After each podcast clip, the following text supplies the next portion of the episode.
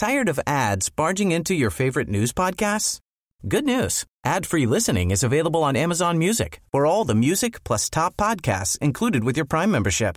Stay up to date on everything newsworthy by downloading the Amazon Music app for free or go to amazon.com slash news ad free.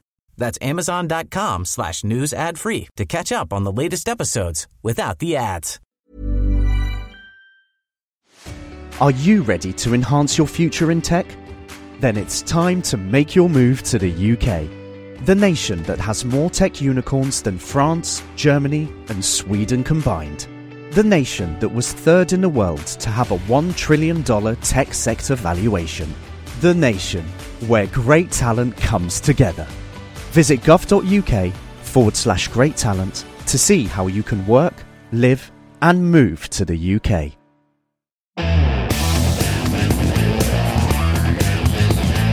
Welcome to Seniors in Tech, a mini series where we bust stereotypes by talking to seniors who either worked in the tech industry at the beginning of the digital era or are currently tech fluent in their everyday lives. I'm Dr. Nikki Ackermans, and this week we are talking to Allison Sheridan, who used to work in engineering and is also one of the earliest podcasters. Yeah, give us your your senior cred, as you were just saying. well, I'm a, uh, a, podcaster in the technology space, and uh, but my senior cred is that I'm 63 years old and I have three and a half grandchildren, one on the way. So uh, I hope that makes me old enough for the show. Definitely. and so the idea is just to figure out, you know, what's it like to be a senior in tech. You actually used to work in like very very high tech stuff. Can you talk a little bit about that? Sure. I have a uh, master's in mechanical engineering and I did uh, honest work as an engineer for the first 11 years. But then they brought in the first computer aided design system and they needed somebody to try it out. Before that, we were on drafting boards back in my day. Oh, and uh, so they needed somebody to try it out and they picked me and I started playing with it and learning how to use it. And I discovered that I enjoyed making the computer sing, making it do what I wanted it to do more than I enjoyed what I was actually designing and the design process. Mm. And the way I like to describe it is I felt like I went from being a piano player to being a pianist you know, I was a piano player as a mechanical engineer, but man, making that computer sing, I could just do it. You know, it, it, it flowed out of me. It was wonderful. Oh, so I ended up going into the computer aided design space for a while. And then I ran a large engineering computing organization where I was surrounded by much smarter people than me in, in uh, system admins. And then I eventually became an IT fellow, which was the highest technical position in the company you could be as an IT person. This was in a 60,000 person defense contractor. And approximately what like decade was it when the computer came in? 1989. Okay. Well, that's when I com- that's when I completely switched over. So it might have been a couple years before that. So the 80s. Yeah. Okay. What were you doing as an IT fellow? I ended up working social media, which at the time I thought was really dopey. I mean, I believed in social media and everything, but the it was very, very early doing, social media, right? It's not like it was like um, Facebook. Um, yeah, well, you know, that stuff was around. So this that was only for like the last uh maybe 5 years of my career that mm-hmm. I was mm-hmm. uh, retired 8 years ago, so okay. 13 years ago. So social media was a thing, but introducing social media inside of a stodgy old defense contractor was where I was trying to get people to realize that you could use social media to improve productivity in the company. And my pitch was always, you know, if you're working on some weird little problem, if you're in a 60,000 person company, somebody else has already solved that. If yeah. you just had some way of finding them, you could get something done. And being old helped me because the young advisors would go and go, Oh my God, it's going to be like Facebook. It's going to be awesome. And the, you know, old fart white male en- you know, engineering managers would run screaming from the room. And I would walk in and say, no, no, it's, it's, it's got a little bit of Facebooky kind of stuff, but it's more like LinkedIn, but maybe not quite as boring, you know? Yeah. So I, I could pitch it as an old fart. And that really, um, I think that helped me be effective in getting uh, social media working inside the company to get people talking to each other. Did you ever get people that were kind of taken aback that you were at the head of all of this tech stuff as an older woman? Uh, yeah, I think my favorite story was uh, Microsoft came in one time and they were uh, doing a big pitch to all of IT. And so there were two people in the room that were as high a level as me. Me and another guy were mm-hmm. IT fellows. And this, this guy's given this pitch and he used some big old acronym. And one of the things I like to do is I like to make people really explain themselves. Even if I know what they're talking about. Sometimes I do it just the majority will know what the person's talking yeah. about. So I raised my hand and I said, what is, you know, what is that acronym? And the guy explained it. And then just like two minutes later, he did it again. He did some acronym that I didn't know. And so I raised my hand. I said, would you explain that? And he looked at the audience. I, will never forget this. He looks at the audience and he says, Oh, I'm sorry. I forgot to ask ahead of time. Are the, how many people in this room are actually technical?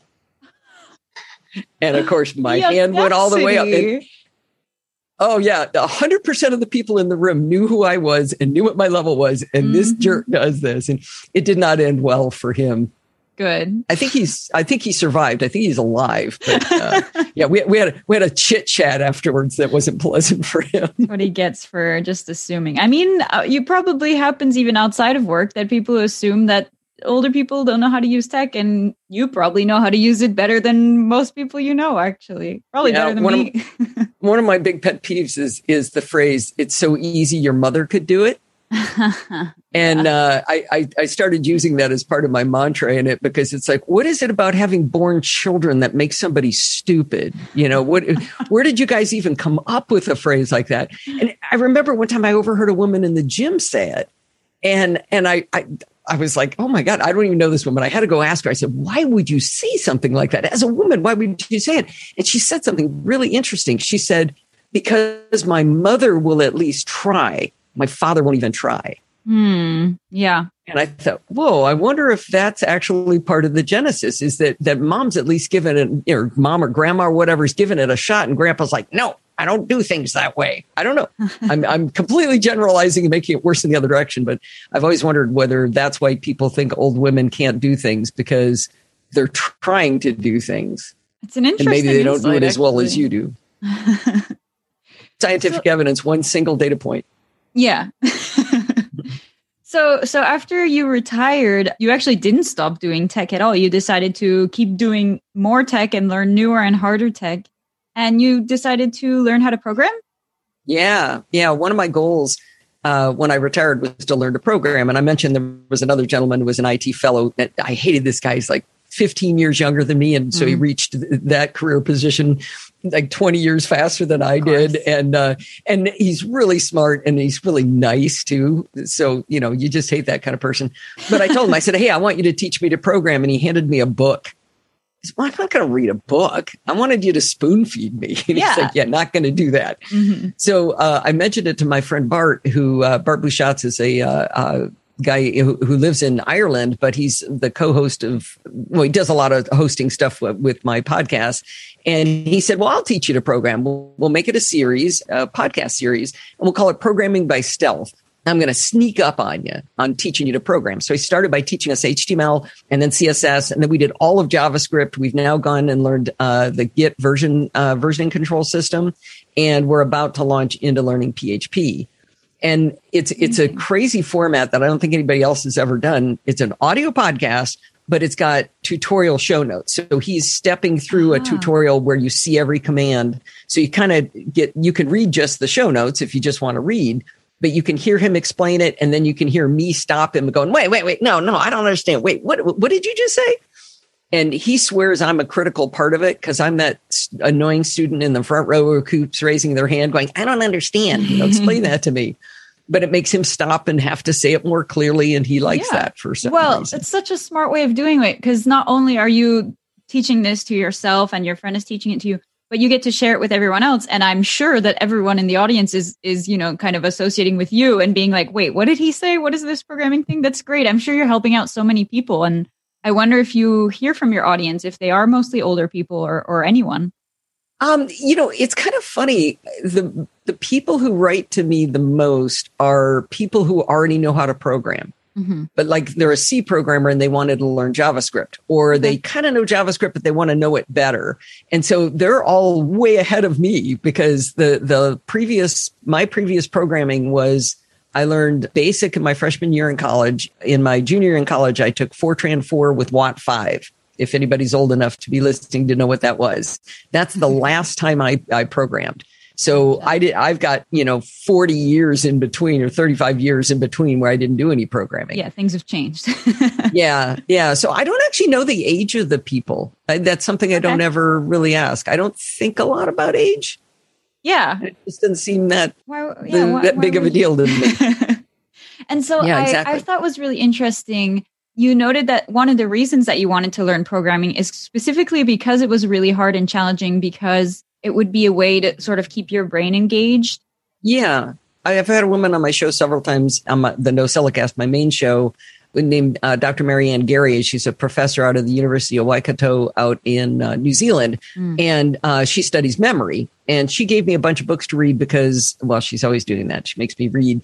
Um, but uh, books about Alzheimer's and things you can do to try to stave it off. And I'm sure you've heard the thing like, oh, do Sudoku and you will Yeah. never have Alzheimer's. That's not true. But there has been uh, research that seems to indicate that if you do things that are really, really hard and master them, then it's been correlated with uh, the delay of uh, brain uh, brain disease in in uh, Alzheimer's. And my family's riddled with Alzheimer's. I mean, all over the place. So I live in fear of that.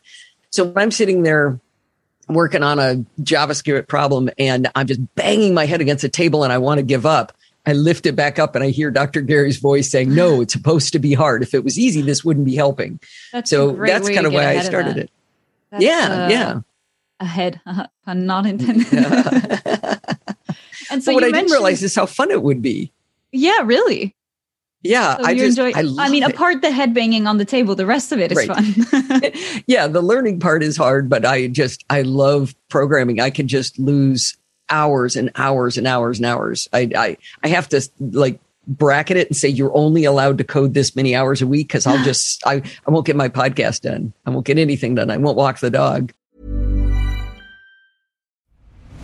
I'm Nick Friedman. I'm Lee Alec Murray. And I'm Leah President, and this is Crunchyroll Presents The Anime Effect. We are a new show breaking down the anime news, views, and shows you care about each and every week. I can't think of a better studio to bring something like this to life. And Yeah, I agree. We're covering all the classics. if I don't know a lot about Godzilla, which I do, but I'm trying to pretend that I don't right now. Hold it in, hold on. And our current faves. Luffy must have his due. Tune in every week for the latest anime updates and possibly a few debates. Oof. I remember, what was that? Say what you're going to say, and I'll circle back. you can listen to Crunchyroll Presents The Anime Effect every Friday wherever you get your podcasts. And watch full video episodes on Crunchyroll or the Crunchyroll YouTube channel.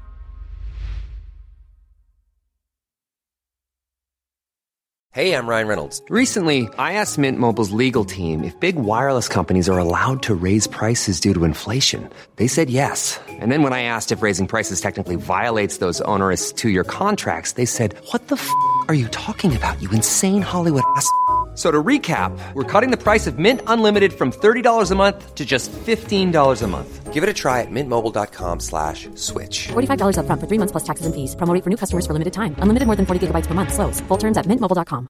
Cool fact a crocodile can't stick out its tongue. Also, you can get health insurance for a month or just under a year in some states. United Healthcare short term insurance plans, underwritten by Golden Rule Insurance Company, offer flexible, budget friendly coverage for you. Learn more at uh1.com. Speaking about your podcast, you you've been a podcaster since the beginning. You're like an OG podcaster. What are your podcasts and then how's that been like over time? That's been so much fun. So podcasting was invented in October of 2004 and I started the NosillaCast in May of 2005. So that's however many years. What is that? 13 years? I No. guess so. Uh, fi 50.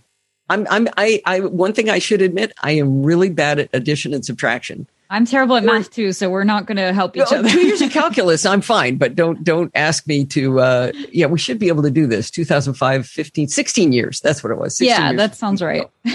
uh, it, it's a real funny. Well, there's a whole story about why I'm bad at arithmetic, but I started the NosillaCast back then, and it was just me in front of a microphone. And somewhere along the line, I got the idea to do a live show.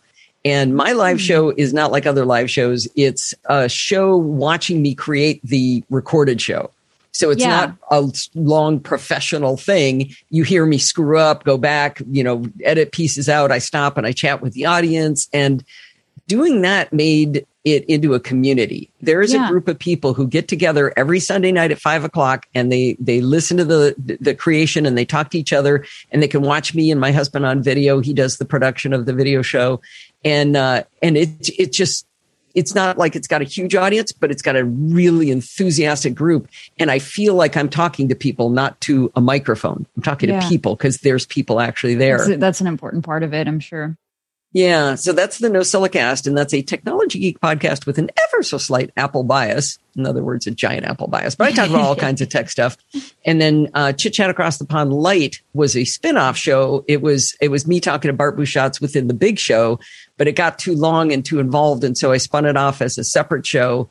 Uh, but that actually bifurcated, and that's where uh, programming by stealth came from. Right. Because Bart, that's now standalone. And then the light shows, I just interview people who are interesting, usually in tech, uh, but like Dr. Garry's been on a bunch of times, and that's Mhm. not tech related at all. But she's a fan favorite. People love love great. hearing from her. yeah, Tom Merritt has been on the show before, and so has Sarah Lane. Earlier in your career, you started with kind of early tech. Do you think having started that helps you keep up with tech today? Are you up to date? Would you say you're up to date with tech today as well? Yeah, I'm I'm super up to date with tech. Uh, I really enjoy being on the front edge and and buying, especially buying the new toys, but knowing everything about how the tools work. And one of the ways I stay ahead of that is I work for Don McAllister Screencast Online, which is a paid for tutorial service, and I create video tutorials. And Oh, you know, wow. they always say the best way to learn is to teach, and it's absolutely true. Absolutely, yeah. So I'll have to go through and know what every single menu does, what every single button does, and have to learn it uh, well enough to teach it. And that really helps me uh, stay ahead of the game on that. I got my first Mac. Uh, my it was actually my husband Steve's idea. He thought it was a good idea. I thought it was kind of silly, but sounded like fun. It was a uh, in 1984. It was the second Mac ever created. So not the 128k Mac, but the 512k Mac. Oh wow! So that was before the color ones, right? That was my first one. Yeah, yeah. One thing I am not is a tech visionary. Um, One of my Uh-huh. most famous statements was, "Why would you ever need color on a computer?" um, I also said, "Why would you need a bigger screen than the 512k iMac? What would you do with a bigger screen?" Some I'm now sitting in to. front of a 32 inch screen. Yeah, exactly. well, you can't be color. great at everything. You you're already pretty good at, at just you know informing people about tech and staying up to date. So can't predict it as well. That'd be too many powers. there you go. And I think you've pinpointed it there. What I truly love, I think, I think if you had to boil me down to one word, Mm. is I'm a teacher. So I want to teach you how to use tech. If you even said anything close to something wrong with your audio, I would jump in and want to help you fix it. I would want to teach you how to use the tools to make it work better. Um, and and doing the tutorials and doing the podcast, that's my outlet to uh, to be able to teach. I think.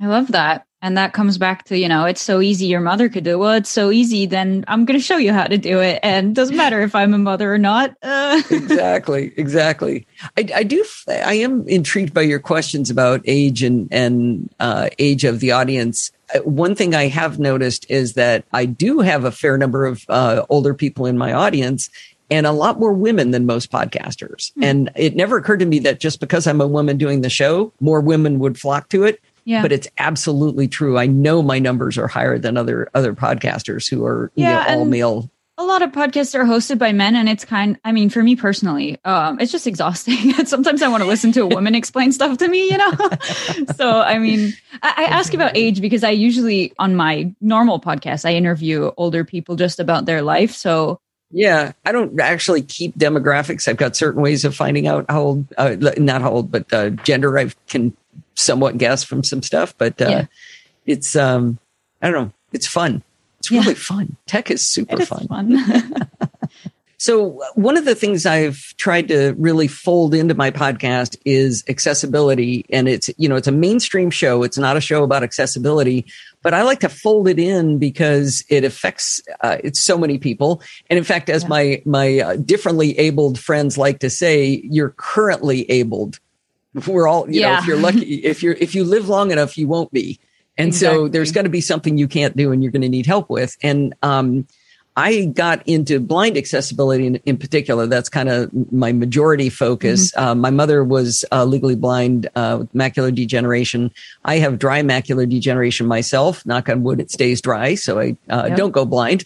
But I have always been interested in blind accessibility since I was a little kid. I read a book called Follow My Leader that was about a little boy who was blinded from fireworks. And it's Oh. the story of how he goes through denial and he ends up learn. He goes to the Braille school. He learns Braille. He gets a guide dog. This whole story.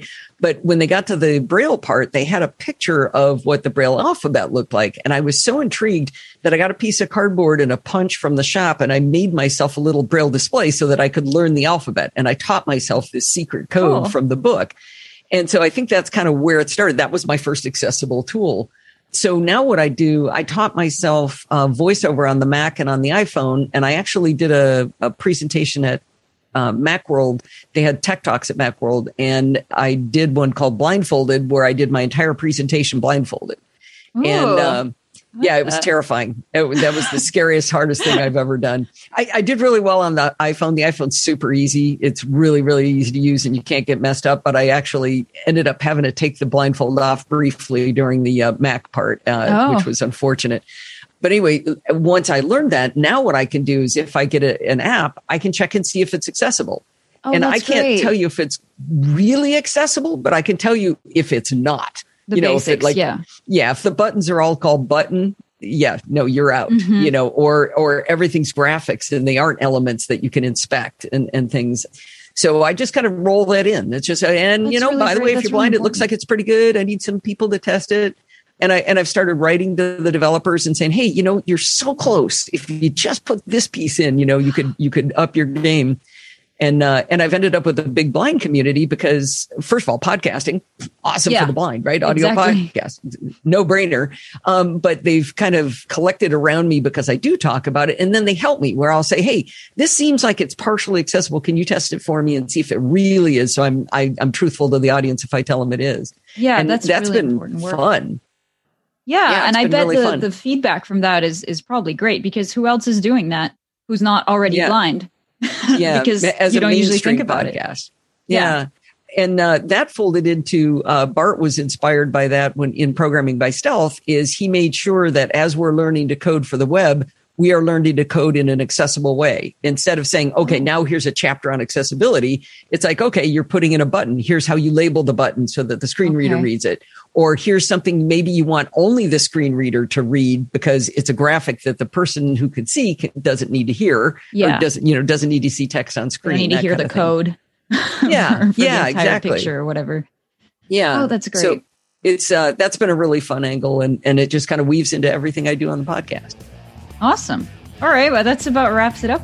Come back next week for the next edition of Seniors in Tech. You can find Allison and all of her podcasts over at podfeet.com. And you can find me hosting my own senior interview podcast over at Stories Your Granny Never Told. Next week, we'll talk to Michael Musio, who worked in the high tech industry since the late 70s.